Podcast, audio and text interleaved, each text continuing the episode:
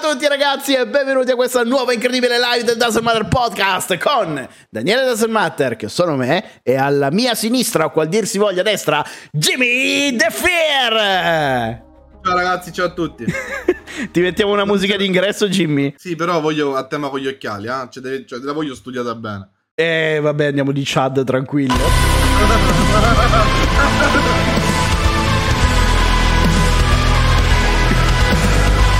Anzi, no, eh, ti, ti sta meglio questa.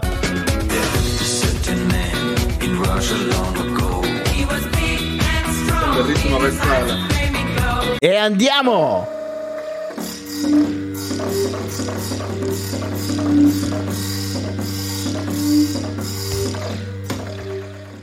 La prima notizia di oggi facciamo subito un volo impegnativo e ci trasferiamo in Giappone, precisamente a Tokyo.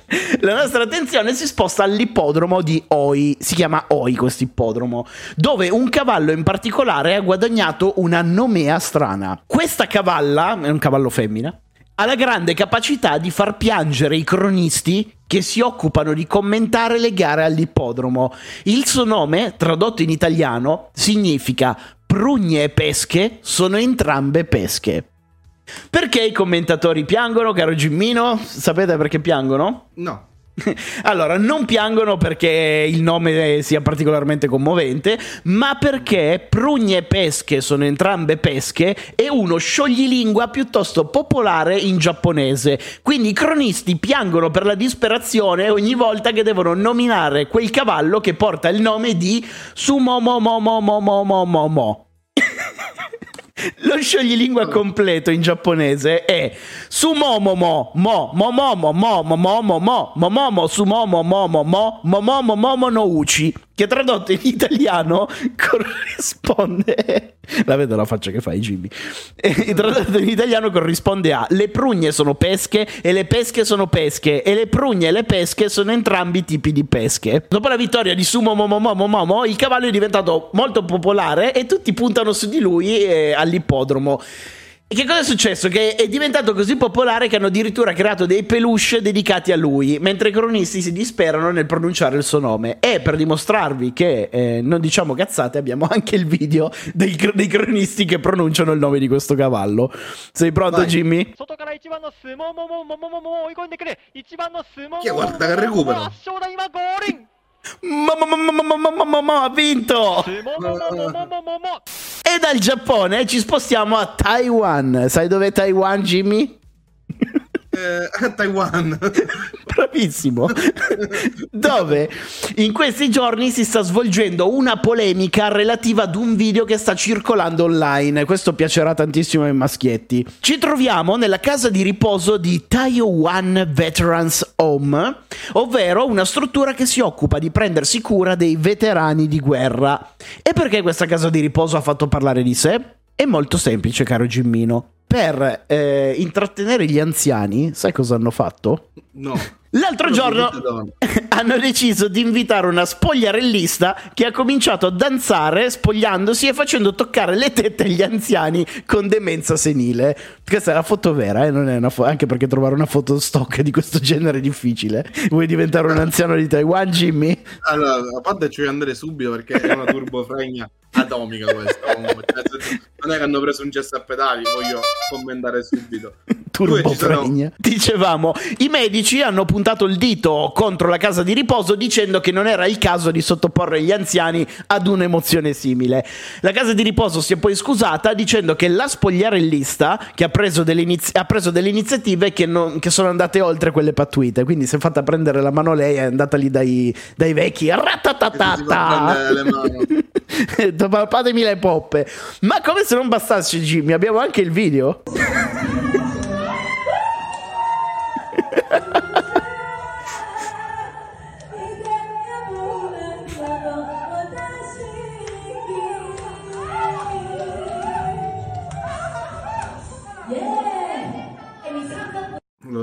Il paradiso. Nadia ha scritto che disagio, ma smettila che fra due anni sarai lì anche tu. non come anziana però, eh. Ma Allora, sinceramente, eh, gli anziani si stavano divertendo, la ragazza si stava divertendo e di sua spontanea volontà ha fatto le cose, quindi non c'è molestia sessuale. Eh, perché no, insomma? Se sono tutti d'accordo, buon divertimento. Continua il nostro viaggio per il mondo e la prossima tappa del nostro percorso si, forma, si ferma ad Israele. Dov'è Israele, Jimmy? Israele. Bravissimo. Il protagonista di questa notizia è proprio un cane guida. E quando si pensa ad un cane guida, immediatamente si immagina che il suo padrone sia un non vedente, ma in questo caso il cane guida ha un significato differente, caro Jimmy. Il proprietario del cane è un israeliano che è stato arrestato perché ha pubblicato un video sui social dove il suo cane è alla guida dell'auto dell'uomo. Il video ovviamente è diventato virale e a quel punto la polizia è stata in grado di risalire al proprietario. Dopo aver avviato le indagini hanno raggiunto l'uomo e l'hanno arrestato perché oltre ad aver fatto guidare il cane, l'uomo era sprovvisto di assicurazione e il cane non aveva la patente. E comunque abbiamo il video del cane che guida. è proprio alla guida, eh? Con le mani sul volante. Però guarda che contento. Beh, non capita tutti i giorni di guidare. Come sapete, la scorsa settimana è morta la regina Elisabetta e dopo anni di attesa suo figlio Carlo è stato ufficialmente incoronato come nuovo re d'Inghilterra.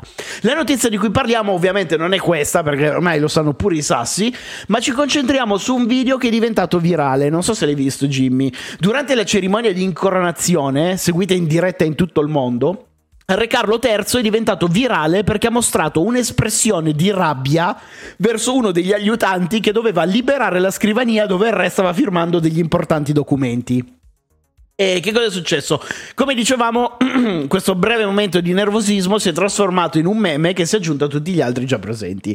Sei pronto, Jimmy, a vedere? Concentratevi tutti quanti sull'espressione di Re Carlo che fulmina con lo sguardo il tizio che non gli toglie la roba dalla scrivania.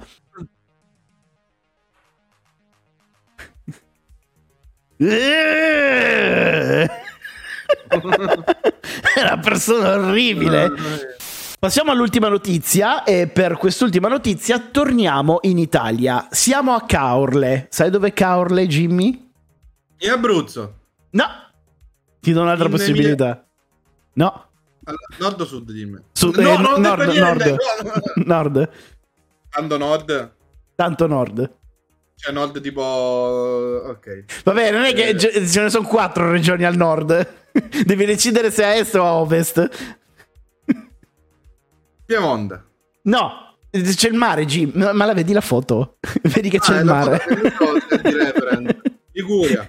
Vabbè, la foto di Caorle riesco ancora a trovarla. No, siamo a Vene- eh, in provincia di Venezia, in Veneto. Vaffanculo. La Sicilia è meglio.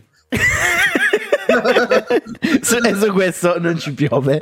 Comunque, eh, siamo a Caorle, in provincia di Venezia, dove una pizza eh, di una nota pizzeria del posto è diventata virale su internet. So già che ti piacerà un sacco questa notizia. Un uomo. No, no, eh, sarebbe banalotto quello, siamo oltre. Un uomo è seduto al tavolo della pizzeria e decide di ordinare una pizza mozzarella, brie, petto d'oca e panna. Deve essere una pizza incredibile, tra l'altro, questa. Quando finalmente la pizza raggiunge il tavolo del cliente, l'uomo rimane a bocca aperta. Sulla pizza c'è una bestemmia. Il pizzaiolo ha pensato bene di utilizzare la panna come inchiostro per scrivere la sua imprecazione. Que- Questa non è una foto di reference, è la foto vera. Non ci è dato Anche la sapere. pizza la mangi- cioè, quella di prima sembrava incredibile. Cioè, questa fa schifo. Cioè, brie, petto d'oca. Comunque, una pizza sembra presa dal kebabaro, cazzo. Allora, a livello di cottura, sì, ma cosa pretendi in Veneto? La pizza di Napoli? Il condimento, però, sembra buono. Cioè, il petto, questo petto d'anatra mi fa gola.